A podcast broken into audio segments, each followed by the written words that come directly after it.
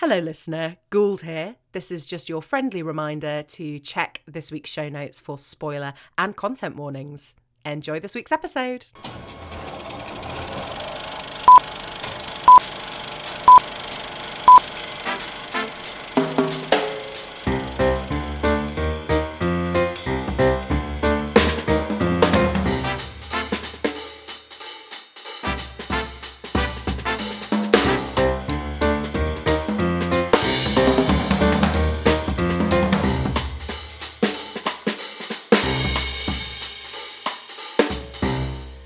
Welcome to the Unbreakable Movie Chain, the podcast where each week we discuss and review a film based on a link to the previous movie.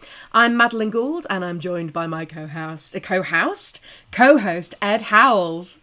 Hello, Hi, co-host. How are you doing? I've had two years classical training, Ed. Um, Ed, how are you doing? What have you been watching this week? um, yeah, I'm all right. I'm all right. As you know, I've uh, been away this week, so I've not got to the cinema or anything like that. But I did manage to make use of uh, my remaining days of the uh, MGM movies free trial that we used last week. Uh, So I, I watched two movies, both of which I enjoyed thoroughly, and very different movies. Um, I watched Fruitvale Station, which uh, is Ryan Coogler's first film. I don't know if you've seen it. no, Um, I haven't seen it. It's terrific. Michael B. Jordan, based on a, a true story of a young black man, 22 years old, I think he was, who was uh, shot and killed by the transport police, the rapid transport police in Oakland, California. Shit. Okay. Um, and yeah, it, it's quite extraordinary piece of filmmaking. It, it's it's a tough watch in a lot of ways, but there's so much of it up until the incident. So it, it covers the final 24 hours of the man's life, essentially, which happens to be New Year's Eve. And the majority of it, up until the last 20 minutes, there is so much sort of lightness and joy mixed in with, oh shit, life is tough. Like he's he's not generally having a good time in life, except for where there is joy. Um, and then the last 20 minutes is so rough to watch. Yeah, I, I, I thoroughly, thoroughly recommend it. It's, yeah, really quite brilliant. Um,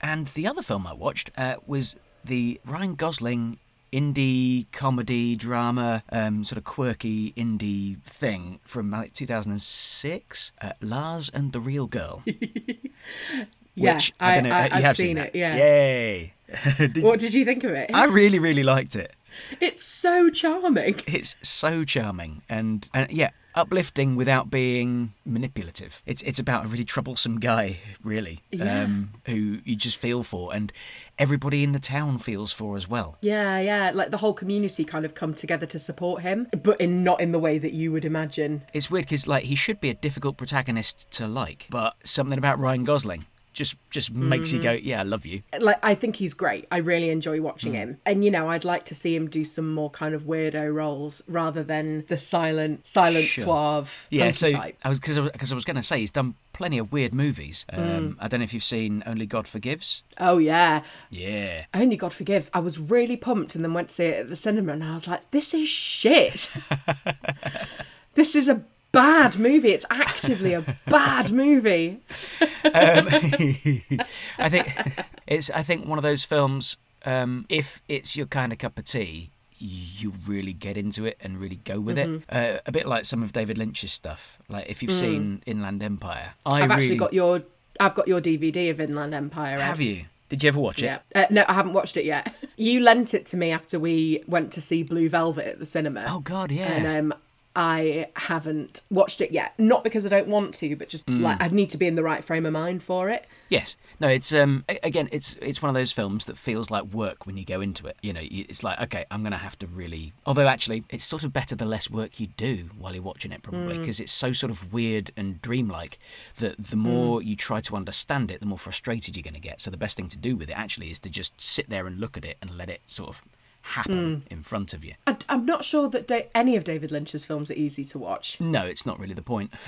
Not, no, that's not the point. And I have never made it all the way through to the end of Mulholland Drive. Not because I don't like it, Mm-hmm. but because it takes so much effort to watch. I think I need to watch a David Lynch film in the cinema. sure. because Yeah. I think I need that kind of dedicated, energetic watching setup. You can't just slump on the sofa and watch. Yeah. Um, If I remember rightly, when we went to see Blue Velvet, it was at the Prince Charles, wasn't it? Um, And it was a double bill. It was a double bill with Mulholland Drive, I think. And we came out of Blue Velvet, and you were just like, "Ah, I think I've had enough. I think I've had enough. I need to go for a pint. I can't. I I think- can't do another. didn't, didn't we go to that nice uh, that nice tie around the back of the Coliseum? We to that nice tie around the back of the Coliseum. Yeah, it was lovely.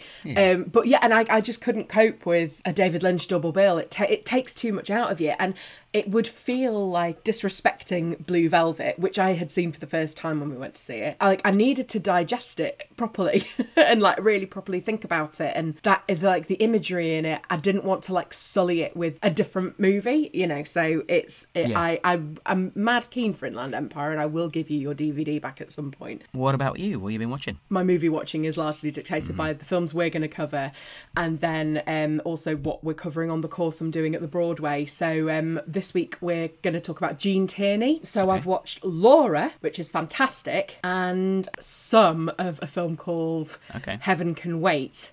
Which is not fantastic. Although um, I gather at the time, I think it was received as fantastic, Yeah. but it's very, uh, it's not my cup of tea. What uh, What's it about? What What is it? It's about an old rich guy who dies, gets rejected from heaven, and comes down to the waiting room of hell and has to justify why he should be allowed to go to hell. Oh, right. And then you see his life story, and he's like this really spoil, obnoxious piece of shit guy who then kind of falls in love with Gene Tierney's character. Um, he kind of steals her away from his cousin Albert. They get married, have a life, and then at the end of the film, the devil tells him to go and try heaven again because he probably should be able to get into heaven. It, well, it doesn't. It didn't hold my interest particularly, but Laura was great. I really enjoyed it. Laura was a proper kind of who and why done it. Okay. There's some really good twists and turns, and it. So Gene Tierney plays Laura, and then um, her fiance is played by Vincent Price. Nice. But like young, trying to be a normal person, Vincent Price. That's one of my favourite modes of Vincent Price. It's, uh, it's amazing, and he, it's all like, "There's nothing sinister about me." He's really wonderful.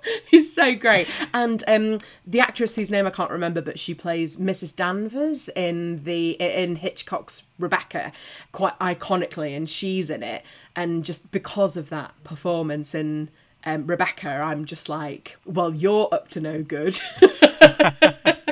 It's funny. Some actors do carry that baggage, don't they? There are some actors who you just instantly don't Yeah. trust purely because Oh. of who and what they've played before. Ted Levine, who pops up in loads of stuff, and I'm just like, you're evil. He, he's Buffalo Bill in Silence of Ah, the Lambs. He pops up as a character in Shutter Island, and um, as soon as he pops up, I'm just like, mm, you're a wrong un. Don't Yeah. trust you.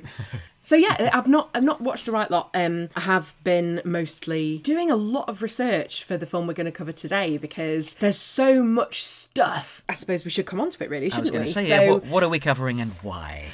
we are covering this week Tim Burton's 1988 Beetlejuice, and the reason we're covering it as uh, a hop on from Thelma and Louise's Geena Davis. It was my choice. Yeah, I was really surprised that you hadn't seen it. Yeah, I not, know. Not because it's a film that everybody must see, but because it's a film that I thought would appeal to you so strongly. It's true. I mean, in Tim Burton's films in the kind of 80s and 90s, there's some of my favourite films in there. We'll probably talk about Tim Burton a little bit later on, but I have opinions. so.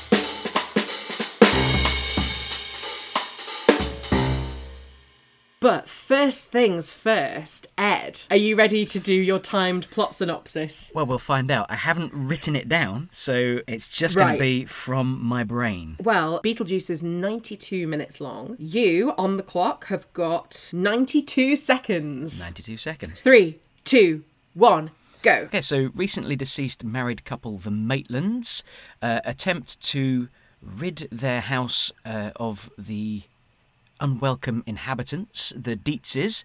It's a sort of reverse haunting. Um, they fail to do so, and then, against the advice of their ca- uh, caseworker Juno, they enlist the aid of Michael Keaton's Beetlejuice, who is a bioexorcist.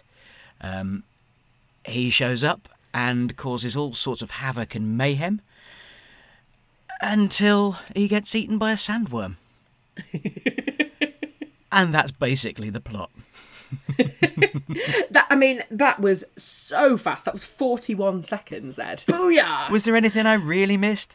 Certainly nothing that's not going to get covered. Exactly. Um, let's do some housekeeping. So, first of all, I just want to run through the creative team. Got, obviously, at the helm, Tim Burton. Um, do you know who their first choice was? Oh, no, I don't. Wes Craven. Ah, interesting. That's What really a different film it would have been. Um, so Tim Burton is directing a script by Michael McDowell and Warren Skaaren from a story by Michael McDowell and Larry Wilson. Uh, Larry Wilson was also one of the producers. We've got a score by Danny Elfman, of course, uh, someone who we'll talk about a lot over Yeah. various different episodes, I'm sure. The editor was Jane Kurson. The creature and makeup effects were by Robert Short. The production designer was Bo Welch. Director of photography, Thomas E. Ackerman. The uh, costume designer was Aggie Guerard Rodgers. I don't know if I'm saying that right. Guerard? Guerard. Guerard? Guerard? I guess.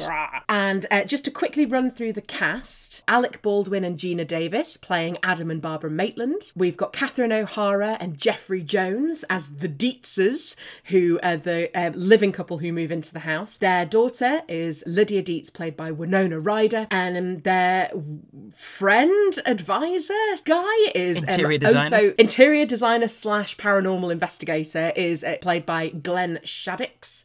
And then we've got receptionist of the kind of bureaucracy of the afterlife is played by Patrice Martinez. And then Juno, the Maitland's caseworker, is played by legend Sylvia Sidney. Uh, obviously, there's a lot of other cast members as well, but those are our sort of main characters. Um, it was released in 1988 and it won some awards, but not loads. It did win the Oscar for Best Makeup and not nominated for a single other Academy Award in that year. So it was, um, it's one of the kind of few awards where it's nominated for in one category and won in that category. But it did win some Saturn Awards. So it won Best Horror Film, Best Makeup, and Best Supporting Actress for Sylvia Sidney. It was made for a budget of $15 million and it grossed in only, this is only in North America, it grossed 74.7 million. So it did unbelievably well.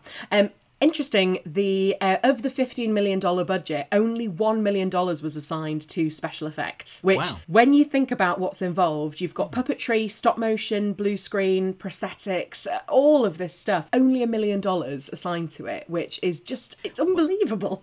Look what you can do with a million dollars. That's extraordinary. Well, this is something we keep coming back to is actually when you put budgetary restraints on people, Yeah. their creativity is unleashed in a, a really exciting way. Yeah. Would you like to hear some alternative casting? I'd love to hear some alternative casting. Yes, please. Oh, I, the, the main person I didn't mention in the main cast list, Michael Keaton as Beetlejuice.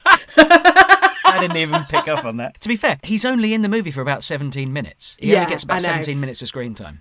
That was one of the things that surprised me the most is how little Beetlejuice there is. Yeah, you don't need any more, though. You don't need any more of him. No, you really don't. So, um, Delia Dietz, uh, who is played by Catherine O'Hara, that part was originally signed on for Anjelica Huston, but she had to drop out because she was poorly, and Catherine O'Hara came on. I love Catherine O'Hara. Me too. She's yeah. wonderful. I've always loved her, and then the world seemed to fall in love with her on Schitt's Creek. Now, I've not seen Schitt's Creek. I think you'd enjoy it. You got to get through the first season. Once you got through the first Yeah. season, it starts to make it, yeah, it, reveal it itself. understands what it is more, yeah. I mean, at the time that this film came out, Catherine O'Hara was probably best known as Kevin's mum in Home Alone. That was after this, wasn't it? What year was Home Alone? I think Home Alone and Home Alone 2 would both come out by the time this came out. I'm going to have to double check that because I'm sure. Home Double Alone check was, was 90s. Yeah, 1990 Home Alone. Sorry. All right, scrap that. She would become best known to audiences as Kevin's mum in Home Alone, um, with that incredible scream. yes, yes. I, I, I, yeah, I love Catherine O'Hara. She's Home Alone's probably her most straight role, and even in that, there's something kind of eccentric about her. And the other bit of casting information I've got is for uh, the role of Lydia Dietz, who is played by Winona Ryder. Lots of actresses auditioned for this role um, of that generation. So you've got Sarah Jessica Parker, Brooke Shields,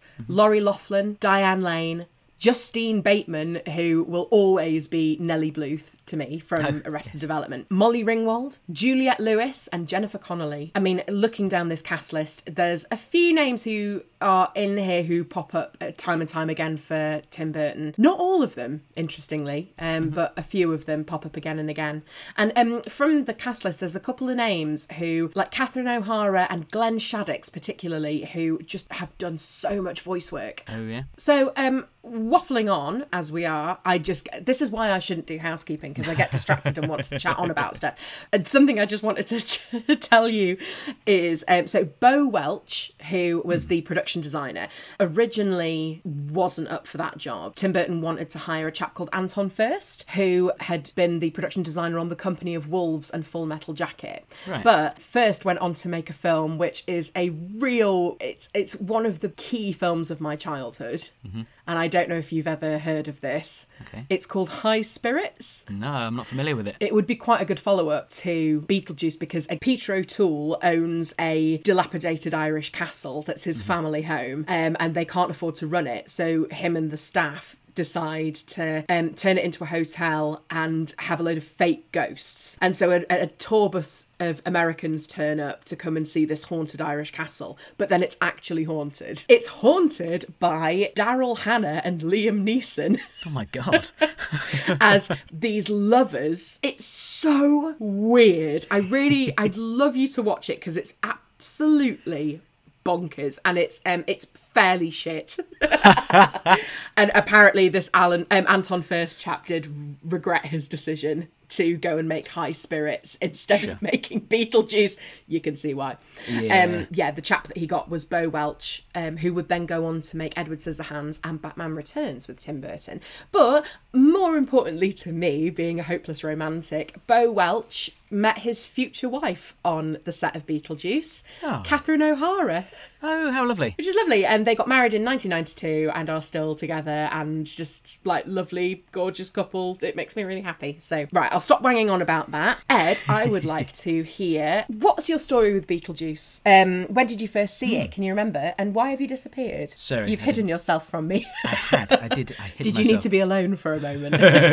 alone in my cupboard. Um, yeah, I can't remember when I first saw it. It's it's a film that I was aware of from childhood, but I don't think I saw it until I was probably in my twenties by the time I actually saw it for the first time. Which is strange because it, it was a film that I always wanted to see, uh, having loved Batman. You know, Michael Keaton. Remain a massive Michael Keaton fan to this time. Uh, to this day, I will always watch a Michael Keaton movie. With Michael Keaton, you always know that there's going to be something interesting, even if the film's terrible. There's going to be at least one performance that is worth watching in some way because it's just going to Yeah. be. There's always going to be something a bit off kilter. he's got a kind of like there's a slight explosive quality to him. Oh, yeah. Like even if he's delivering a fairly straight character, is he just going to like throw a chair through the wall? Because he might. Yeah. You know. Yeah. When you look at him, you think, I don't know why I would cast you as Batman. And we'll talk about this more one day when we talk about Batman. But it actually, it makes perfect sense that Batman would be this on edge, kind of loose cannon nutcase. Yeah. Um, anyway. Um, uh, I, I, I share your sentiment. I'm a massive Michael Keaton fan. I think he's fantastic. And I remember I knew about Beetlejuice before, like really understanding. And when I, I was like, oh yeah, Beetlejuice the movie, and I was like, it's got Michael Keaton in it, and I was like, oh god, it's Geena Davis and Alec Baldwin. Oh my god, it's all these people, and like I, it was a word I knew. Wi- Without knowing anything about the story, I mean, I still didn't really know what the story was when I sat down to watch it this first time, um, which was lovely. It was so nice to watch a good Tim Burton film.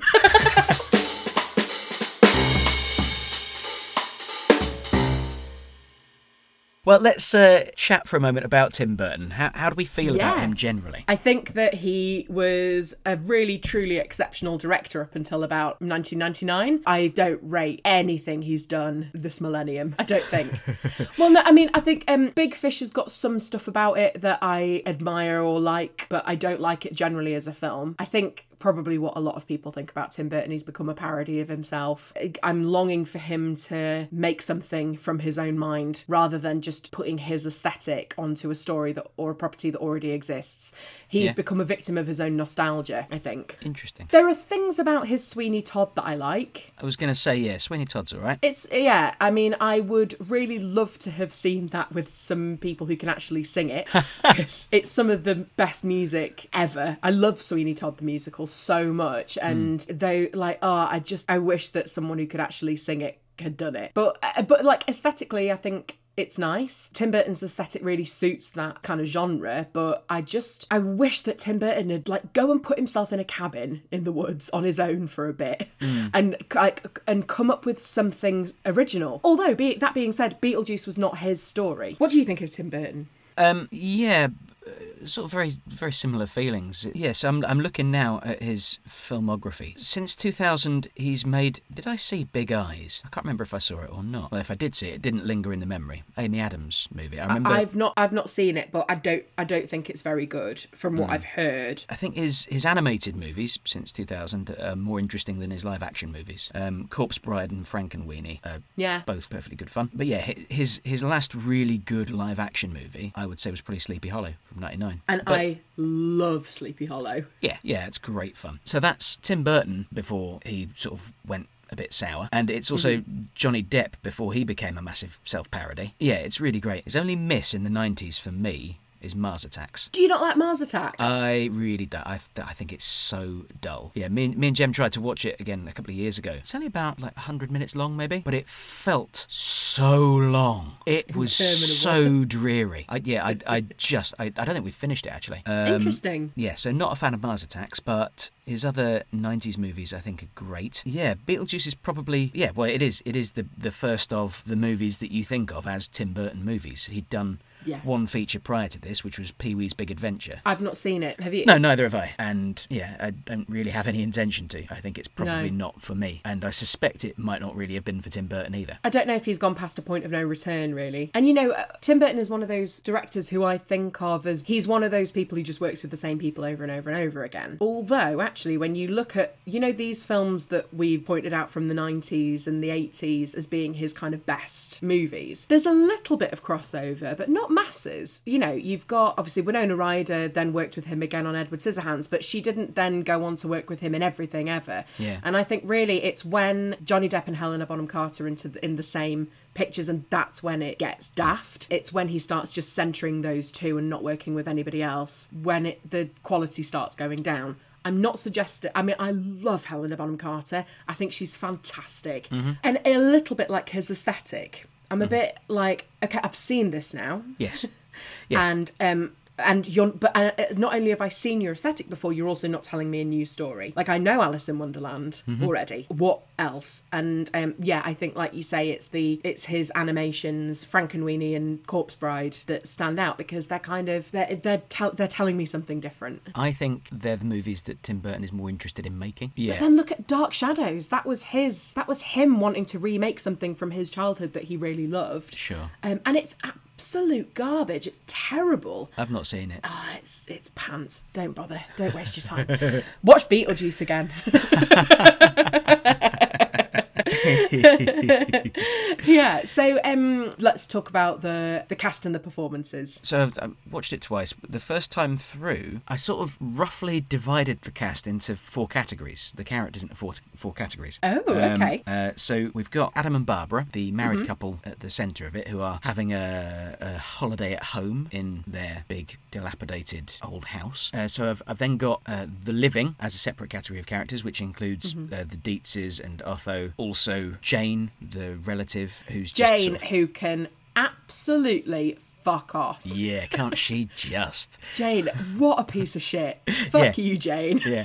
I, I, I love all. All we ever really see of Jane is that she wants to sell the house and make some money. Like Yeah, she's yeah. she's bothering them at the start, and then they die, and they see her out of the window. She she comes to pay her respects, all in black, and she's brought the little girl all in black with the black hat and oh, full mourning garb. And then as they're driving away, you just see the for sale sign outside the house. Like the first thing they've done is just, yeah, we're going to sell this shit now. Also, she has, she does, and it's just, it's a really sweet, and it's not overdone, but it's just a really kind of tender little nugget of the Maitland story is their desire for children and the fact they haven't been able to have any yet. They're going to try again. And fucking Jane Yeah. comes in and is like, really, this house should, it should be a, a couple with a family. Yeah. And it's like, you piece of shit, Jane. That's so Such horrible. Like, poor Barbara. It's just, I, I mean, she can absolutely fuck off. I, It upsets me, actually, that she doesn't get any kind of comeuppance in the film. She's just a dick who's there. yeah, she gets what she wants. Yeah, it's infuriating. Um, so the other categories I've got the the dead broadly. So Mm-hmm. all of that bureaucracy, all the people waiting in the waiting rooms, caseworker and the receptionist and, and everybody. And then I've got Beetlejuice on his own. Interesting. So that was that was sort of what, what my initial thought was, and that was sort of how I made notes when I was watching it the second time through.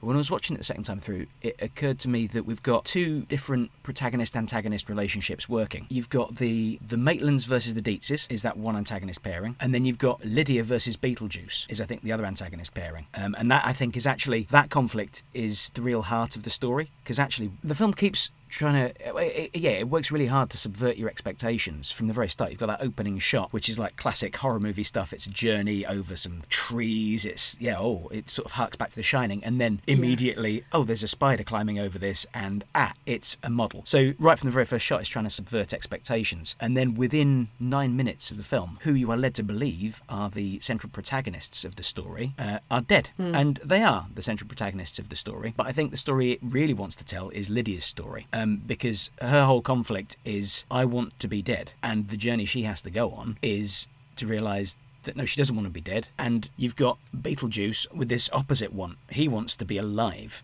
and she can make that happen. And you've got that clash. And that's i think where the real conflict of the story is. And the battle between the maitlands and the dietzes is sort of peripheral to that It's interesting as well, though, isn't it? That like, given that kind of central conflict, this Beetlejuice versus Lydia, it, it doesn't actually kick in until quite late in the film. No. it takes ages to establish itself, which is a good thing though, because I I think it's really important that we get to know these two kind of rival family units. You know, you've got this gorgeous couple who are so sort of sweet and naive and kind of old fashioned, hmm. but also there's like a childishness to them, like they run everywhere. yes like this opening bit of the film where she like they they're running backwards and forwards and wrestling with each other on the sofa and then they run downstairs and run to the car and it's like ah they've got so much energy. It's delightful. Um versus the Dietzes well father Dietz I can't remember what he's called charles. who aspires to this kind of slower pace of life moving from the big city and then he just wants to relax. and then this yuppie wife. I wrote down in my notes that first shot of Delia Dietz walking into the house in her kind of black 80s kind of power thing and her amazing hair. It really reminded me of um, Julia from Hellraiser. oh right yeah And the, these two moving scenes, I don't know whether they whether it's intentional in any way shape or form but it's so familiar that couple moving in to a big old dilapidated house the husband is mad keen and completely oblivious to his mm-hmm. wife's distaste for this place. And she has got this shock of incredible red hair very 80s power suit so kind of city and just like disgusted by the surroundings. I was like this this just it looks exactly like the start of hellraiser. Yeah. Uh, that I hadn't made that connection but yeah. I don't think it means anything i just no no not at all. it. but no, but no, that it's it's yeah, it's that it's that classic horror movie thing of people moving into an unfamiliar place. Yeah, yeah, exactly. Um, that horror trope of the unknowing interlopers who come in and disrespect the the place that they are and pay the consequences. But with Beetlejuice, as with any any other film where you've got this kind of ghost versus new family thing, mm-hmm. like tension going on. It's like who does this place belong to? And I love um there's that time jump where when they go when the Maitlands go to visit Yes. Juno for the first time and they come back and they've been in there six months or whatever and the house Yeah. is totally different and it's I mean they are the two kind of archetypal aesthetics of Tim Burton's work you've got the kind of twisty, curly, black and white, dark, gothic etching style versus the kind of pastels, quite 1950s kind of nuclear family thing. And the Maitlands have got that nostalgia and that kind of that old fashioned vibe. And then you've got the the art the yuppie artists from New York Yeah. with their incredible like gothic and chrome, you know. Yeah, you get, you get that same um, aesthetic conflict in Edward Scissorhands, don't you? Between Yeah. that sort of picket fence world and the, the yeah the gothic uh, place that uh, Edward Scissorhands inhabits. The mansion on the hill that overlooks everything like it's a little toy town, Yeah. you know. It's funny because Um, like like what I think most people think of when they think of Tim Burton is that sort of gothic aesthetic, that that sort of wild, off kilter, almost cartoony thing. But yeah, you you're right. That that sort of conservative Americana and Mm. white picket fence aesthetic is just as important, certainly to to this early work. But I don't think that's what immediately springs to most people's minds when they think of Tim Burton. No, but I mean, even in you know Nightmare Before Christmas, Mm-hmm. uh, the the real world is there, but the kind of Christmas town versus Halloween town is like that is the Tim Burton. He, he uses those to represent different kind of identities and societies Yeah. that are kind of coming into conflict with each other but actually both have to kind of coexist which is at the center of all of his films really isn't it um Yeah. well all the stuff that i would say is like a pure tim burton not him directing a story that already exists in Yeah. the canon Yeah, not not him taking a payday. yeah Urgh. which you know I can't criticise the man for taking a payday when he wants to make his own work as well. You know. yeah But yeah I, it's yeah, true I didn't feel like his heart was in Charlie and the Chocolate Factory. no I've not seen Dumbo, but I don't believe it feels like it's in that either. i've not seen dumbo either No. i don't i don't want to No. No. I don't i don't really actually have i seen any of the quote unquote live action disneys I've seen a couple of them. Um, they're they're a real mixed bag. Uh, Jungle Book's all right. is that john Um, favreau Yes, I think so. But Lion King is also Jon Favreau, and that's really dull. Beauty and the Beast, I'm not into that, which is a shame because the original is one of my favourites. I think one of the things that bothers me most is the fact they keep calling them live action. Sure. That they're not live action. Some of them, Some of them are. have some live action people in, but it's just a different type of animation. Well, yeah. it's I mean, yeah, but you, you, you can say that about the MCU as well. yeah, yeah, yeah. These films are largely not live action. no. Ed, you haven't told me if you like Beetlejuice. Oh, yes, You I do. it? Yes, I do very much. Yeah, I think it's a lot of fun. You can see a director having the first opportunity to really play with all of the toys in his box. You know what I mean? And that's that's what Yeah. he's doing. He's just he's having an absolute blast making this movie. Probably when you look at a couple of his later films, probably slightly more coherent bits of filmmaking, uh, like in Edward Scissorhands, for example. But yeah, Beetlejuice is, I think, more fun. The comedy stays just the right side of zany for me it, there there it is in danger at times of teetering over the edge into wackiness and zaniness, and I mm, not yeah. I think I can't really be doing with shenanigans. sure. like um the kind of is it post credits or it's just pre credits in in Beetlejuice there's Michael Keaton in the waiting room with the guy with the shrunken head that is very close to a bit eye rolly for me like um that's verging on too much shenanigan yeah, it, it's also looking at it with 2023 eyes, um, probably culturally insensitive. yeah I would say. yeah for the majority of the film it is exactly pitched right for comedy as opposed to just shenanigans which Yes. i'm not and it genuinely made me laugh like i was Oh, yeah. chuckling away Yeah, yeah, it is funny. There's some great lines in it, Partic- particularly Catherine O'Hara and um, the chap who plays Otho. They both make Yeah. me laugh consistently. Yeah, just to uh, come back to the characters uh, for a moment. Um, I don't know how you, how you feel about this, but I, I feel like all of all of the characters are trapped in some way. So you've got uh, Charles Deetz, who's sort of trapped by his job. Um, like he's constantly sort of he's on the phone to his boss and constantly trying to find ways to make more money for the company. You've got Delia, Delia Deetz, who's sort of trapped in the countryside. She wants to be in the city, making art and doing all of the stuff that she wants to do and having an exciting life. Um, Lydia, who feels trapped by life. You've got like the whole world of the dead that's sort of trapped by this interminable bureaucracy. You've got Adam and Barbara, who are sort of physically trapped in the house. They can't go out. He steps off the porch, and it's this sort of desert wasteland with a sand snake. And, and you've got Beetlejuice himself, who is trapped somewhere. He's sort of trapped in death, and yeah, he he he needs to be set free. That hadn't occurred to me, but I think you're absolutely right. And they are all kind of, because of the the Beetlejuice being kind of tr- his, the representation of his trappedness is within that model. The access to the kind of um, government building of the underworld that they go to is all through a wall in the house and stuff. So it Yeah. does feel like we're all stuck in this house Yeah, yeah, absolutely. we only venture outside the house at the very beginning before the Maitlands die. I love that the kind of bureaucracy. The thing about it that appeals to me, and it's like with John Wick, where it's like you've got a glimpse into a world and there's this whole system in place that you've got no idea about. It, there's the it's the mundanity of the extraordinary. I Yeah. just love it. It's so appealing. I just want to spend loads of time down there and see what they're all up to and see how it all works. Yeah, it's this sort of this hideous mirror image of of exactly what life is as well. But also, I love the. Uh, the I think the the rule is that um, if you die by suicide, you Yeah. have to become a civil servant. Yeah. Well, there's that. Um, There's that really grim joke. Really grim Yeah. joke. Yeah, with the receptionist. Miss Argentina. Yes, yeah. Being, oh, if I'd known it would be like this, I wouldn't have had my little accident. And she shows her her wrists that have been slashed. It's just, it's so good. Like both me and Jem just we looked at each other.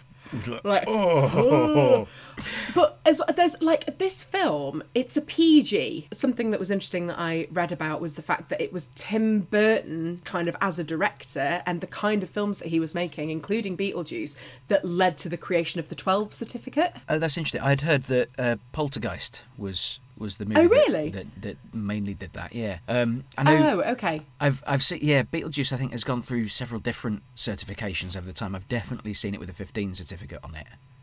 That's Um, really interesting. And yeah, I, but yeah, I think you're right. It has been PG at sometimes as well. It, it was certainly released as a PG and like marketed as a family film. And I think like sometimes on streaming services it pops up in like kids movies. There's adult subject matter in there that Yeah. I would be more concerned about than the horror elements. Because Yes. kids like to be scared and I don't think any of the horror is really actually that scary. no, the horrors are Um, fine. but the yeah the the woman who's slashed her wrists like Beetlejuice is so leery, and I know that the script went through quite a lot of big changes. Certainly, as far as the character of Lydia is concerned, in the film. As it exists, obviously she he tries to turn her into a child bride, um, but it's to fulfill a function. Whereas in the um, original script, apparently it was a very sexual thing. It was like he was lusting after her, um, and like always trying to assault her. Yeah, it, it wouldn't have been fun. I'm really interested in that classification thing. Ah, it's saying so. I think it dep- I think it's UK versus American classifications. Sure. So I think in terms of British classifications, it was Batman that um, was the thing that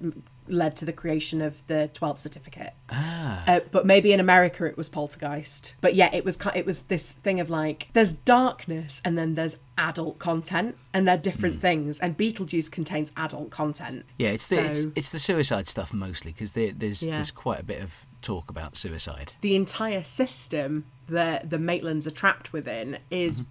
Based on people who have killed themselves. And oh, you know when they go down and they're being taken to see Juno, Mm-hmm. the guy who I don't I can't remember exactly what he's credited as. I think it might be Roadkill guy, Sure. who's sort of on that pulley system like Yeah. um like the doors in Monsters Inc. Yeah, he's just got that massive tire track up his Massive body, tire track up his thing. Yeah. So he's killed himself by car. I think that's very interesting. Yeah, yeah, presumably, yeah, Ju- like, Presumably. jumped off a traffic bridge or something. And there's the the other guy who's clearly hanged himself. He's Yeah. like just on this pulley system, just putting folders on desks. it's so macabre and mundane and therefore funny. I think there's just there's so much amusement to be had. How much do you think kids would pick up on the suicide gags? Like the My Little Accident joke. I don't know if I would have really understood it when I was little. No. I think it would have gone over my head. I think I probably would have understood that gag, but I don't think I would have put together that that's like they've all killed themselves. As a teenager, I would have got it. But if I'd seen Yeah, it yeah when I first knew about Beetlejuice, it would have just gone well over my head. So yeah, anything over twelve, I would have got. I don't. I don't think I would have really fully understood Lydia, like Lydia's connection. I think I would have gone kind of like, oh, goth girl. I don't mm. think I would have understood the kind of her sort of suicidal impulses. You know, her her desire for death. I wouldn't have got that sure. um, as a kid.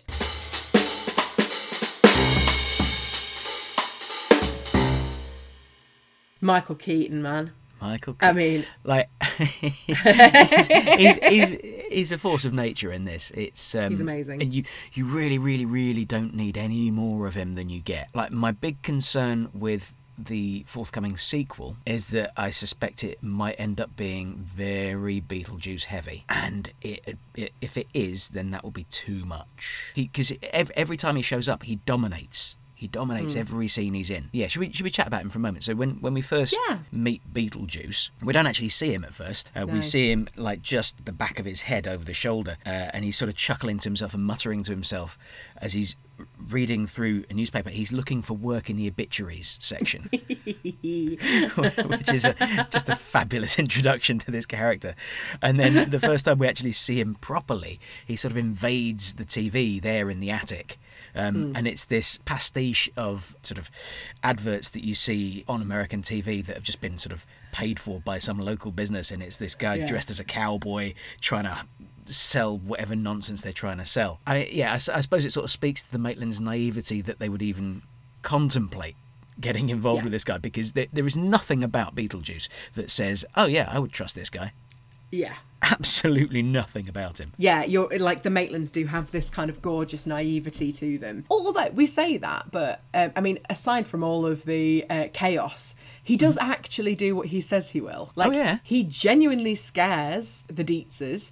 Mm-hmm. And at the end, when Lydia is like, help them, help the Maitlands in their kind of their sort of um, withering away to nothing. Yeah. Um, he does. It's just he does all the other stuff as well. The other way that Lydia and Beetlejuice are sort of set up as protagonist and antagonist is that they both offer a solution to the problem at the core of the narrative. They both they both have a way of ending this conflict between the Maitlands and the Deetses. It just so happens that Beetlejuice's way is chaotic and awful, um, and ultimately Lydia brings them all together. I love Michael Keaton's performance. I just think he's wonderful. You know, I love that he ad libbed most of his dialogue. It's one of those performances that I think you can tell is controlled in its chaos. He's not just flailing, he is being deliberate. He understands the kind of rhythm of the scene and when to pull it back and when to really go for it. And I think he's, uh, it's uh, like really masterful and joyous. All of the work from all of the performers in this film is joyful. I hope, I believe that they all just had the most wonderful time. I suspect so. I hope so. They Yeah. they all look like they're having a ball. Yeah, particularly in like the, the famous dinner party scene. uh, where yeah, they just yeah, they look like they're having an absolute gas. But like with that dinner party scene, it like back to that thing about the Maitlands' naivety and their kind of um their innocence. It's like the most frightening thing they can think to do is make a load of people dance the calypso. It's like Yeah. it's so sweet. Yeah. Although the the, fir- the first thing they do to try to scare them off is is horrible. oh yeah, yeah, yeah. Like I, I, that's that's my favourite effect in the film. I think is is when she pulls her face off and the eyeballs come out. I just, yeah, I it's love that. It's so great.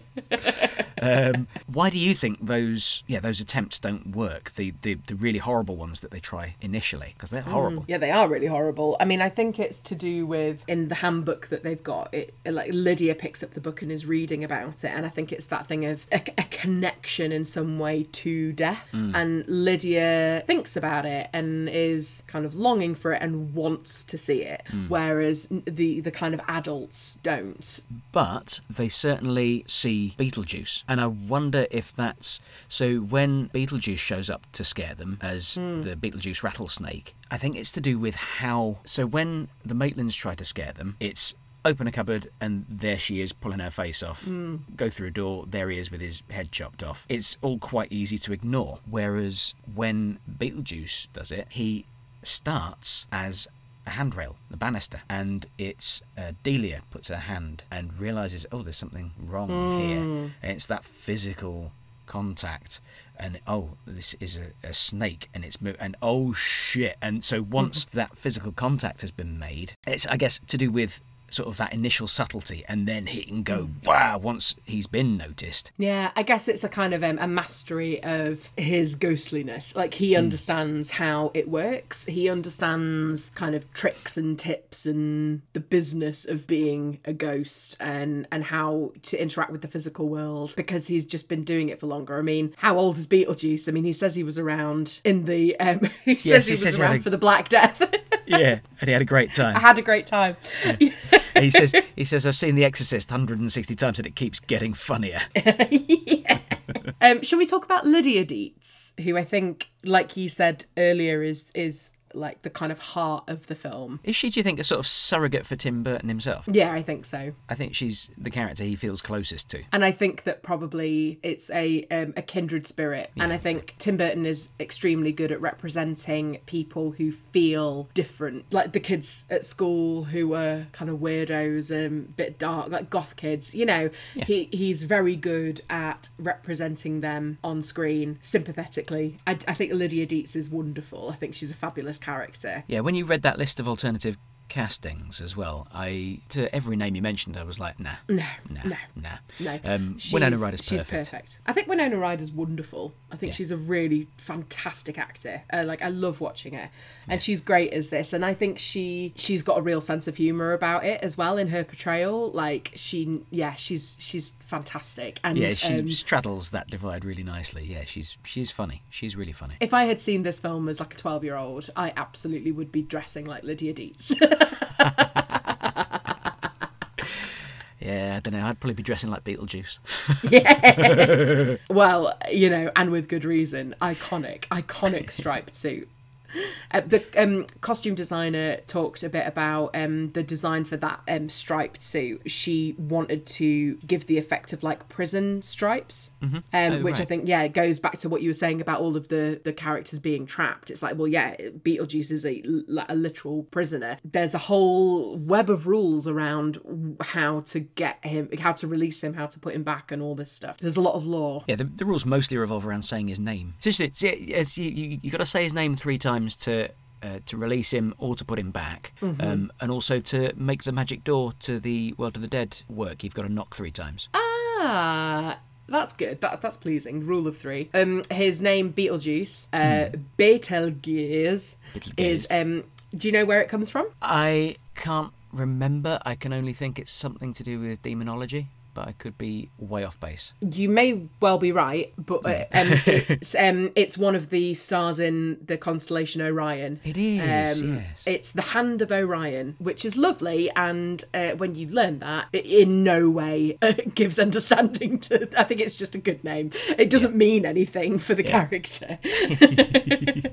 well, well, just, just while- while we're on Beetlejuice's name, there's that moment when he's trying to get Lydia to work out what his name is, and she gets Yes. Beetle straight away. And then it takes forever for her to get the word juice out of an image of some juice being poured into a glass. She, go, she goes, breakfast drink, orange breakfast. You're an idiot! What is wrong with you? Beetle breakfast. Beetle breakfast. What? No, stop it. But that's the thing, like this film, which could at various points get really bogged down in its own kind of gruesomeness, its own darkness, it's mm. just always kept bubbling along with some lovely comedy. Lot of it, though, is Danny Elfman's music. Can we talk about Danny Elfman for a bit? Yes, please. I yeah, please, because I'll, I'll be interested to know what you think. Because actually, I was thinking about this. I don't have much to say about Danny Elfman's score for this, other than it fits the movie. It fits everything Yeah. that's happening. Um, It's great. It's it's perfect. It hasn't lingered in my memory at all. Like the music that I remember from Beetlejuice is all the Harry Belafonte calypso stuff. No, I, I absolutely agree, and I kind of like like you say the the bits of music that really stand out for me are the the calypso um, sort of set pieces. But it kind of reinvigorated my love of Danny Elfman. I think he's wonderful, and you're exactly right. I think that the the music in this completely it complements what you're seeing on screen rather than dominating or distracting. I think that the opening credit sequence and the music that plays with that, like you were saying last week about the uh, Van Morrison song, you just had to have a little bop. and I had to have a little boogie. It was so like it's so energetic and joyful. Like Tim Burton's best work, Danny Elfman's best work manages to blend sinister, dark, gothic, womphy, da da da da da da kind of thing with real joyful, like real like There's a sense of fun to it. I think what that opening piece of music does really well is tell you that you are going to go to some dark places in this film, but don't worry, mm-hmm. it is all going to be okay. You know, it, it sets the tone beautifully. Yeah, like hmm. just gives the opening of the film a real injection of energy. You said before about, you know, um, like that opening shot, I completely agree with you. It really reminded me of The Shining, um, where you're kind that kind of um, aerial shot of the town. The camera is driving along the road up to the big house, and in The Shining, they're driving along in the car up to the overlook, and Yeah. the music over at the beginning of The Shining, it's just like nothing good is going to happen. this is as positive as this film is going to get, and it's Yes. downhill from here. Whereas in Beetlejuice, it's like you think this is fun, you just wait. You just Yeah, wait how fun it it's going to get. You know. Uh, So do you know? Um, so before Danny Elfman was a film composer, he was in a band called Oingo Boingo, who were this sort of mad, sort of art rock postmodern uh, '80s band. Amazing. Yeah, well, sort of, sort of worth checking out if uh, yeah if you're Yeah. Into, if you're into that kind of stuff. Um, Uh, yeah, I will. yeah, so he's always had this sort of playfulness and sense of fun. Yeah, yeah. And of course, he, he is the voice of Jack Skellington. Yeah, uh, I know. Nightmare Which I think he had to really fight for that, um, for that because he, um, I can't. His partner was saying how he'd like, yeah, he'd written all this beautiful music, and obviously Mm-hmm. he'd recorded all of it, um, with himself singing to send on to Tim Burton. Yeah. Um, but um, and then he was like, I really think I should sing it. Like, I really think I should sing it. Um, And he absolutely should. um, would you like to play a fun game? Always. Would you like to play which three Tim Burton films did Danny Elfman not do the score for? Oh, blimey. So, starting from Pee Wee's Big Adventure all Mm-hmm. the way through to the recent Wednesday series, there are 22, and Right. Danny Elfman has worked on all but three of them. Do you know what they are? Or can you work it out? All right, well, so, yeah, Sweeney Todd, because Sondheim, Yeah. obviously. Hmm. I would guess Pee Wee's Big Adventure, but I wouldn't necessarily go out on a limb for that. You can put a pin in that and I'll come put a back pin to in it. that. Yeah. Process of elimination, slightly. Uh, certainly, he did the music for Batman, Batman Returns, Edward Scissorhands, uh, Ed Wood. I would think he did as well, but I can't say for sure because I've not actually seen it. That's on my list of. No, I'd love to. I just haven't. Um, Mars Attacks, I think he did. Sleepy Hollow, yeah, for sure. I'm sure he scored that. Oh, this is difficult. Um, It's hard, isn't it? It um, is really I- hard. it- it's unfair of me, really, because No, I tried to play the game with myself when I read that he don't. There were only three that he hadn't done, and like you, I guessed Sweeney Todd, but I wouldn't have had a clue. all right, so otherwise. Sweeney Todd, I'm going to go for. I'm going to go Yeah. for Pee Wee's Big Adventure, and I'm going to go for Planet of the Apes. I think I'm wrong. No, um, well, yeah, uh, you are you are wrong, but that was really hard. So yeah, you were right with Sweeney Todd, and then the other one that he didn't do, you touched on it, Ed Wood. Oh, did he not? He didn't do Ed Wood, um, but apparently they had just after working so closely together consecutively. I think it just they just had had enough of each other and they had a fallout. Sure. And then he did Ed Wood, and then after Ed Wood, he was like, "Let's be friends again. This is daft. Come on, do, come and do, uh, come and work with me."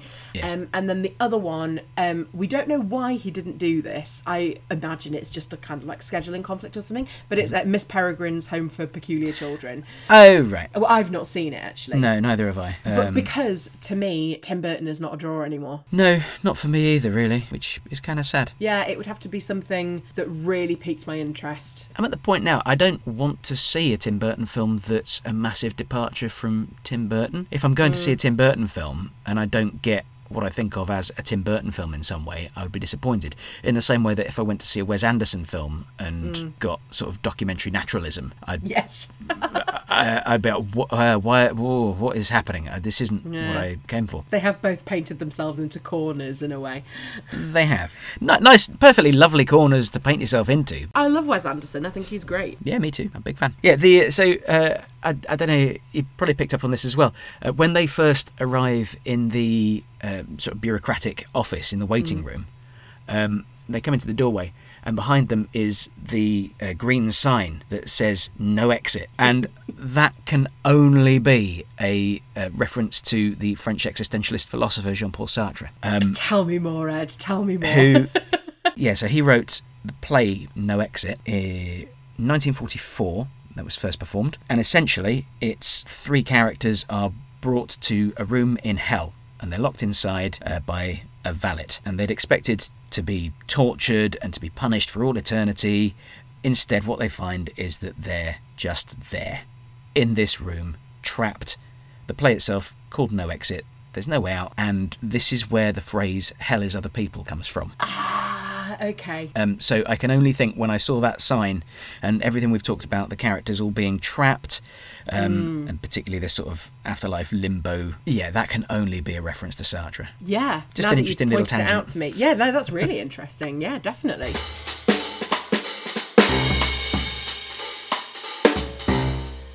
There's um, a really lovely selection of um, dead weirdos in the waiting room. Um, I Yeah. I have a favourite, and I wonder if you do. Who's my You've got the the shrunken head guy. You've got the um, magician's assistant who's been cut in half. My favourite dead weirdo is is the burnt guy who's still there smoking away. That's my favourite too. Yay! yeah, clearly, clearly he'd been smoking in bed or something, and yeah, fallen And asleep. he's all crispy. And he's like, I'm thinking of giving up. Yeah, he's my favourite dead weirdo. Yeah, he's Um, lovely. He's yeah, lovely. th- yeah, but the se- second would be Roadkill guy, I think, who's just a fabulous bit of design. I mean, I just think what beautiful kind of production design, and it's the same with uh, uh, so many of Tim Burton's films, is like the care and attention and detail that is put into all the little like background freaks who I just love. yeah. Well, that I think he's just this is this is where I go. Ah, this is where Tim Burton's having the most fun he can possibly have. He's just going wild with imagination. All that stuff in the afterlife. He's just Yeah. playing and having a great time. What else have we to discuss? Well, I mean, any anything else that I might want to say about this film is basically just going to be enthusing because it's. um I just think it was brilliant. I really enjoyed it. It was like to me, it's like peak Burton. Yes. And Which, which, uh, considering it's his second film, Yeah, he, he- he might not take that so kindly. no. Well, no. I mean, like I said to you before, I gave up on Tim Burton after Dark Shadows. Yeah, I think I think he's sort of just grown into um, sort of perfectly fine filmmaker. You know what I mean? Somebody who can make a film and knows how to do that perfectly well from all the technical aspects. I don't Yeah. know that he's having much fun anymore Mm. doing it. Which, to be fair, he's been doing for some, something for you know forty years or whatever. It's not Mm. necessarily going to have the same. You're not going to get the same joy out of it that you once did. Stephen King talks about how galling it is to be told all the time that his best work was forty years ago. Yeah. Yeah. and I can absolutely, uh, I can absolutely sympathise. God, Um, yeah. I started listening to the audiobook of Pet Sematary, by the way, um, Oh, since yeah. our conversation last week. Yeah, it's great. I'm really enjoying it. Um, Yeah. It's Michael C. Hall uh, narrating right. it. Um, Dexter. Dexter himself. Yeah, yeah. Fab, yeah, that's Um, great.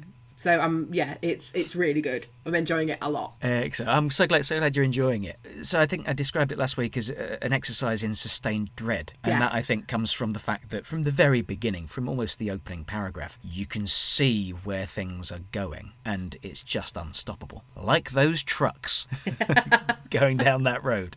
But no, I think um, Tim Burton is probably, and I feel a little bit like this with Peter Jackson now. I Mm-hmm. feel like they are, but and actually, there's probably a load of directors like this, but I feel like they'd probably benefit from having their budget slashed, um, kind of forcing them to think creatively. I, I- they, I think they they could do with giving themselves a pot of 15 million, say, to go Yeah. away and make something. Yeah, do something on, a, on a tight budget. Um, yeah, just just so um, that they know they still can, apart from anything else. And, and you know, so you can make literally anything you want, Mm-hmm. but you've only got 15 million to do it. You can work with whoever you want. You can do like you've got the freedoms that being a director of your status has afforded you, but you've just not got as much money.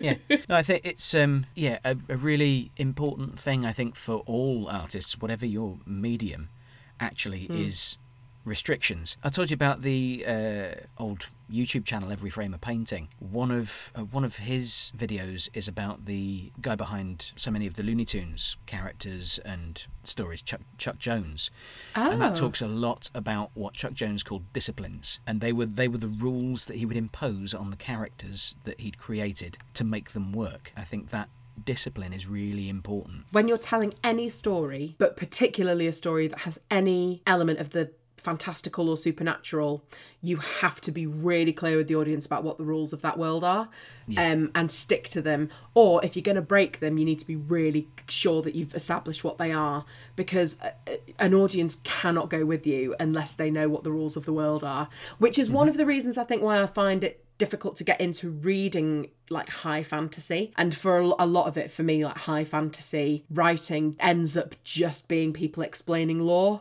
and that isn't very interesting Sure.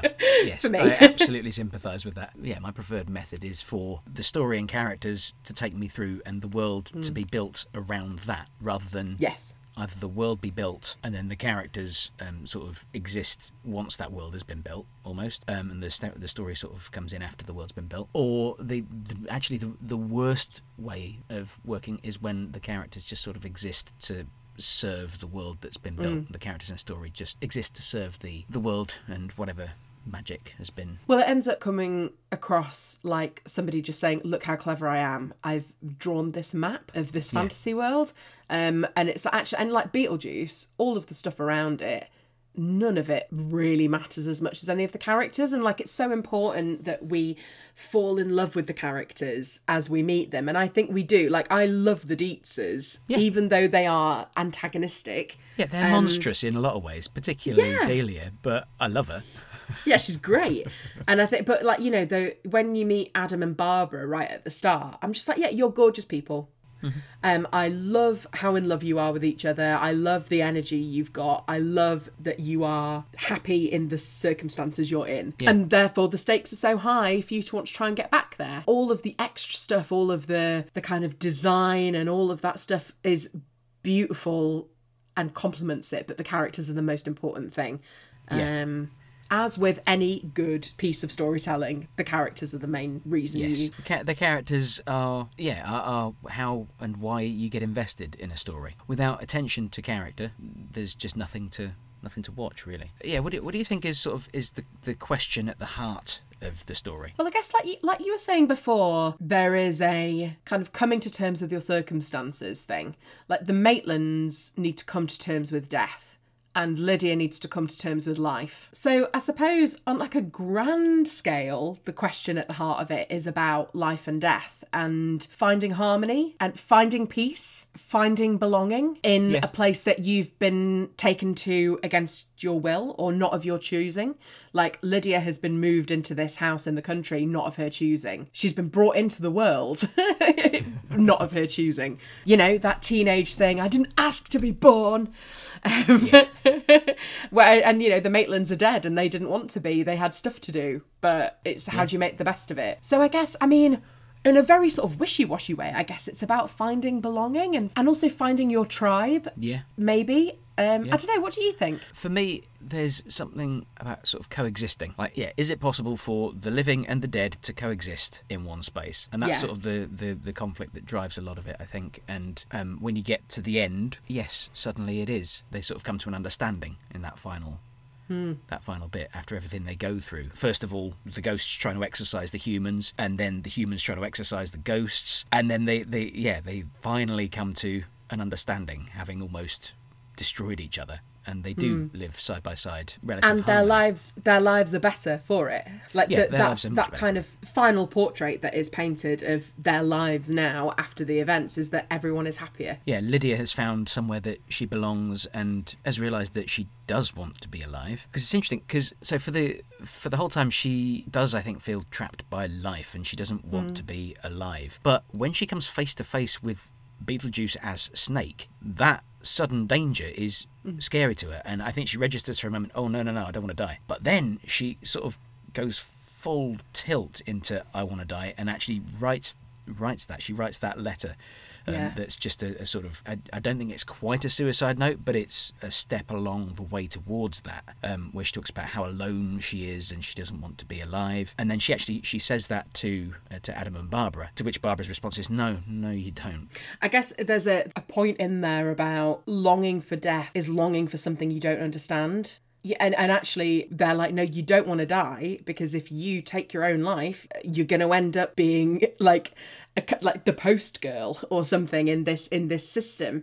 It feels bad now, but don't wish it away. Try and make the best of what you've got. I'm not sure whether I like that as an as an ethos, but I I guess Uh, if I think if the movie has a message that it's trying to impart, and it, it may be sort of counterintuitive to what people imagine is the sort of Tim Burton goth attitude. Um, actually, I think if the film has a message, it is be alive and embrace that and embrace your weirdness and embrace whatever weird family situation and setup you've got because actually being alive is a wonderful, wonderful thing and being dead is just bleh. And uh, that final scene, it's just so joyful where Winona Ryder is raised up into the air and that wonderful Yeah. calypso music is playing.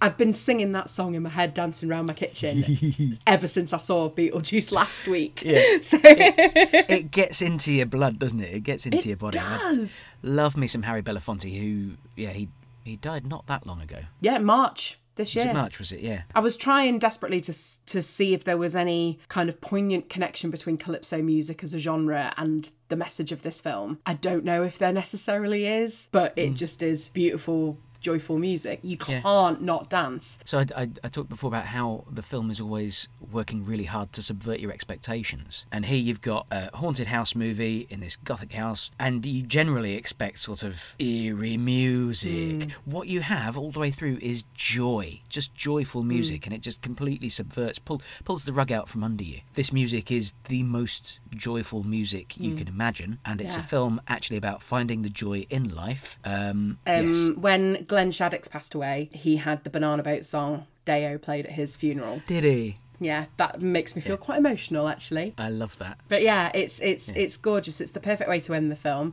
You, Yeah. I, you know, I started watching the film bopping away, and I danced away from watching it, and just was like, "There's a little extra nugget of joy that's been added to my life now that I've seen this film." Yeah, and that I think is the main intention of the film is to give you joy, and I love it for that. Love it for it. I really do. And yeah, like uh, Otho's such a wonderful character. He's so brilliant. Why so does he enter through the window? Oh, God only knows. God It- it's knows. never explained, never referred to, never. No one ever says anything about it. It's just. And I, I, it's I love. great. I love he's he's so full of shit. That character, I absolutely love him. Is when he, he's taking Delia around the house, and I can't remember what color she mentions, but she sort of spray. Uh, she doesn't she say she sprays uh, mauve, on the wall, and he just goes, "You read my mind." Absolute. Not very many people can. And he said, he said something else. He's like, because you're going to need a lot of money for what I need to do to this place. like, I can't remember is. He's wonderful. He's got a black suit and red shoes. And I Yeah. love that the, the worst thing that Beetlejuice can do to him at the end as comeuppance is put him in this like pale blue kind of doo-wop suit. It's amazing. it's, it's just beautiful. I love it. Um, yeah, he also says uh, at one point he says, I, "I know as much about the supernatural as I do about interior design," which which landed for me. it's a great script. Yeah, oh, there are so many great lines in it. It's so will- funny. yeah. And to me, this film has a quality of that kind of old Hollywood, like economy, slick, sharp, funny. It lays itself out for the audience, and you can pick at it like a lovely buffet of all the Yeah. stuff that you enjoy um, without it needing to labour anything. I just love it. I don't go to watch comedies at the cinema. I don't ever put them on. Um, modern comedies, this is. Because with a few notable exceptions, there's no discipline. Hollywood forgot how to make comedy. They forgot, actually, comedy is harder than drama. You, you can't just show up, fucking ad lib some nonsense and edit it a bit and that's good. That's not how it works. When you look at the golden age of Hollywood, you look at classic comedies, the classic screwball comedies like Bringing Up Baby, um, uh, Arsenic and Old Lace. You look at all of this stuff and they're so, so tightly, meticulously crafted and they are funny. You even look at uh, dramas from from that era with like the really quotable funny lines like Casablanca is really funny it's got so many quotable lines every line counts. It's not an actor going and it'll be funny if i say this. You know it drives me up the wall. Uh, so yeah i don't i don't go and watch comedies no. very often. Like even comedies that people have banged onto me about, people went on and on and on about Anchorman. Yeah. To the point where I was like, fine, I'll put it on. And I started watching it and I was like, I cannot bear this. Modern comedies, I feel now, are so much more kind of vehicles for comedians. Yeah, there's no discipline, there's no character. The whole the experience for me as a viewer of watching them is that I'm I'm sitting on the outside of a friendship group who've all got an amazing in joke that I don't get. no it's also smug So It's smug. really smug. Like it, and it, it, it comes from the American improv scene. Really smug improv. It's you know, it's all whose line is it anyway, which I find really, really dreary. it's that kind of frat pack comedy that I really don't like. You know, the like Anchorman and um, Adam Sandler stuff and um, Jack Black and Yeah, that's not to say that these people haven't made good movies. oh no, absolutely not. I'm partial to an occasional Adam Sandler movie. I mean, I'm not talking about like the good drama Adam Sandler, um, which like when you put Adam Sandler in like dramatic roles, he's fucking great. Yeah, Yeah, like Uncut Gems, brilliant. Uh, I still haven't Love, seen that. Really great. Um, oh, there's another one as well that I can't remember what it's called. It'll come back to me. No, Adam Sandler, I really rate as an actor. I do find a lot of his comedy output obnoxious. Yeah. What's that one where he plays brother and sister? Oh, Jack God. and Jill. Jack and Jill? That's the one.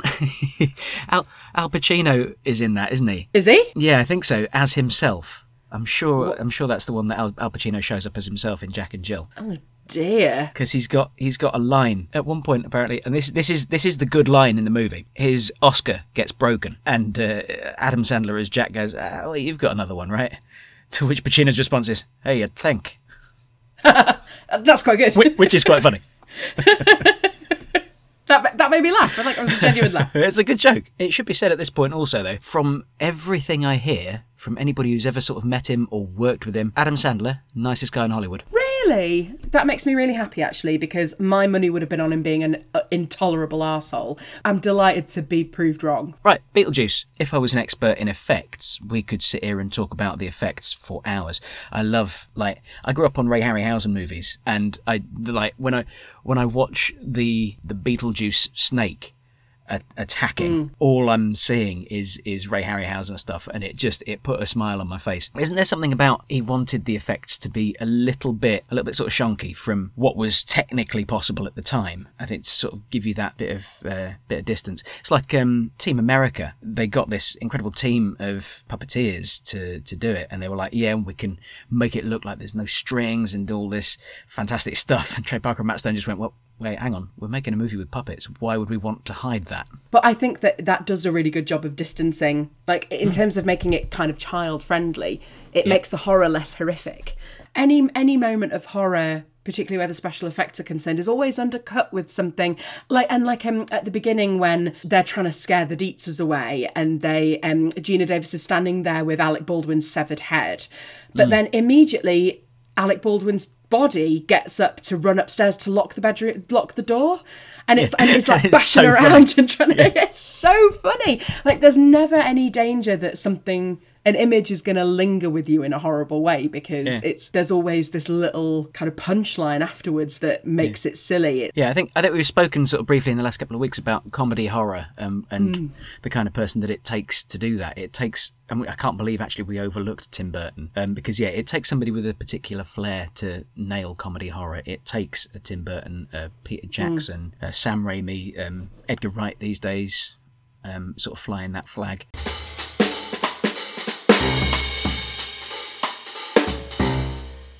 Um, has your opinion of the film changed in any way, having had a chat about it? No, if anything, I like it even more. Um, I, I, I sort of I knew the film already going in. Uh, I've liked it for a long time. Having watched it in a little more depth. I like it more than I did. Yeah, a big, big thumbs up from me. Yeah, me too. Really big thumbs up. Are you ready to play? What's the film gonna be next week? Are you ready to play?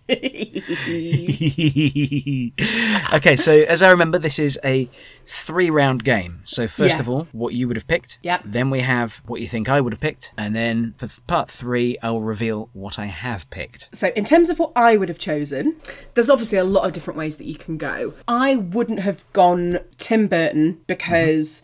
I think that there's plenty of time for us to come back to the films of Tim Burton. And also, I think that talking about Tim Burton films, particularly Tim Burton films that either of us would choose, we're going to be covering a lot of the same sort of topics because in terms of his directorial style. So I think that going Tim Burton wouldn't make for a particularly interesting discussion next week. So currently I am in um, a bit of a golden age of Hollywood zone.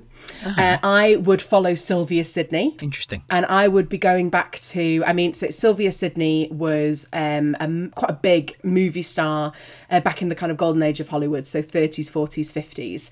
And she did a lot of noir and a lot of like gang, she played a lot of like gangsters' moles and that kind of thing. Um, so I would be going, and I think this is probably quite appropriate as well, considering talking about Tim Burton's visual style, um, and I think being very much inspired by like German expressionist cinema. I'd be going to Fritz Lang's Fury from 1936, which I think you can probably watch on YouTube. I don't. I think it would be. Um, um, It's a kind of black and white cracking noir, or I'd go for um, something like City Streets um, which again is just a cracking noir. Just to see Sylvia Sidney kind of in her youth doing some gorgeous acting, and so that we can get to talk about a film from a different time period. That's what lovely. I would do. um, now, a couple of things that I wonder if you might have done. The first thing I did wonder is, yeah, you might have gone for another ghost movie like the others, or I mean, any any good ghost movie. You can take your pick. What I wondered if you might have done is gone through the costume designer Interesting. and as we were discussing last week, a f- I think a bit of a favourite of both of ours, I wondered if you might have gone through the costume designer to The Fugitive.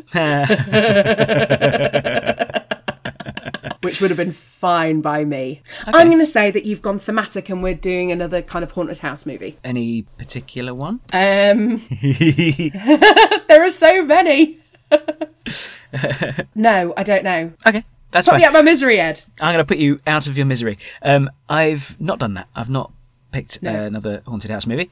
Um, I've not gone thematic at all. Actually, you were you were closer uh, when you were talking about the costume designer. Now, I haven't gone through the costume designer. So, Beetlejuice, as we mentioned, won one Oscar for its makeup.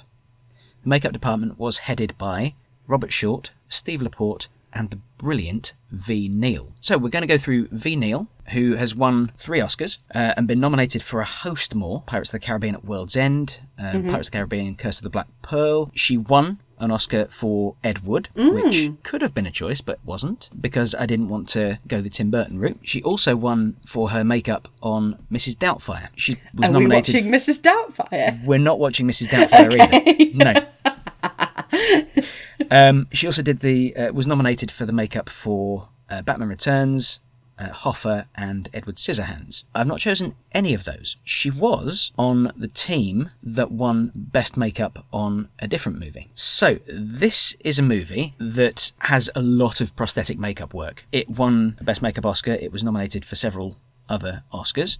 Uh, it's a much overlooked movie, um, and Ve Neill specifically was responsible for the makeup on Al Pacino, who played Big Boy Caprice in 1990's Dick Tracy. and that is what we're going to watch.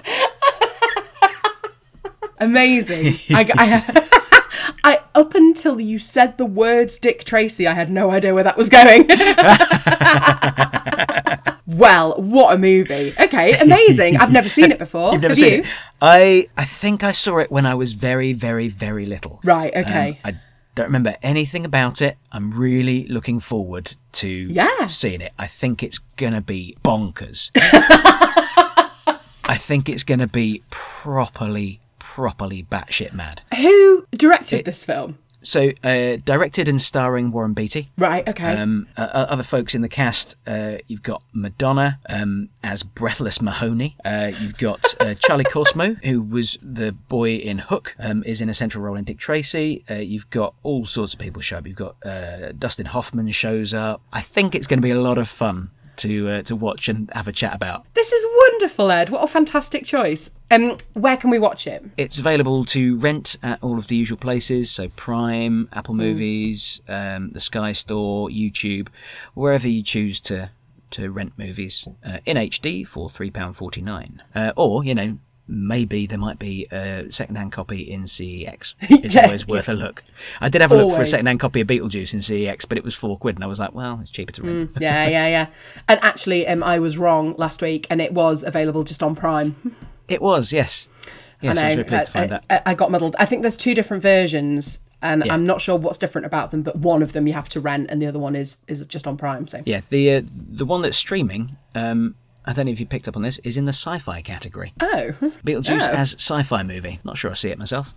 no, um, no, no, just no. Any final words? What uh, are you excited to see anything this week? Or I'm going to try and squeeze in another Gene Tierney film, I think, at some point. I'm not sure what. Largely depends what's available for free um, on YouTube. And um, I'm just trying to think. I was having a look, and there's not a right lot that I want to see at the cinema. I do fancy Beau is Afraid, the new Yeah. Ari Aster film. More because of Ari Aster than because of actually anything that I've seen about the film itself. Um, yeah, I suspect it's going to be a bit like we were talking earlier with David Lynch, and um, yeah, I think it might be hard work. but you know, I'm up for it. Um, I might go at some point. Uh, my husband is going away for work, uh, which is when I usually stuff my face with horror movies at home. so, but maybe I'll go and check out Beau's Excellent. Afraid. What about you? Yeah. Uh, well, I'm off to the theatre tonight. I'm going to go see The Ocean at the End of the Lane, uh, which is touring at the moment, and they're playing the Alex in Birmingham at the moment. I saw it a couple of weeks ago in Sheffield. You did, yeah. I'd love I to know what you did. think. Yeah, we'll have that chat next week. Yeah, and I'm going to try and squeeze in Beau is Afraid tomorrow uh, before I head back down to London on Thursday for uh, more of the Fawlty Towers. Mm-hmm. Oh, um, Yeah. I tell you what, I did see last week that I completely forgot to mention when we did our chat. Um, me and Richard went to see the Tiger Lillies, which was wonderful. Highly recommend for anyone who hasn't heard of the Tiger Lillies. Look them up. I want. Um, they've got a song called "Crack of Doom," and I want that played at my funeral. I'm not sure I know that one. I'll have to have a listen later. oh, it's so good. Yeah, Yeah, check it out. I don't. I don't really know the Tiger Lillies that well. Ah. I've heard. I've heard a couple of other things, but not much. before we went to see them, Richard was really like, "Oh, I, I don't really know them very well, and I should really have listened." And actually, uh, they're a band you don't need to have heard any of their songs before to go and enjoy them live. The music is great, but they are more pitch black cabaret clown. Protest. They are they're they're amazing. And i they're a, they're a trio. There's only three of them and Right. they're all kind of multi-talented play everything sing everything do everything. It, because they have this kind of clown element it means that they can say things in their songs that you wouldn't be able to get away with as a oh, normal right. band. It is cabaret. There's a kind of gypsy punk vibe hmm. to it as well. It's very funny. The main guy sings in falsetto so it's got a really distinctive sound uh, Yeah. the lyrics are really funny like i really really recommend it, they are incredible live go and see them I think I I'll shall. stop i'll stop banging on about that now so, I think uh, all that remains to be said is to say thank you for listening to this week's episode of the Unbreakable Movie Chain. And if you like what you hear, please do subscribe, rate, and review wherever you get your podcasts. You can contact us at moviechain at outlook.com, and we're also on Instagram, Facebook, and Twitter. See you next week. bye Bye. bye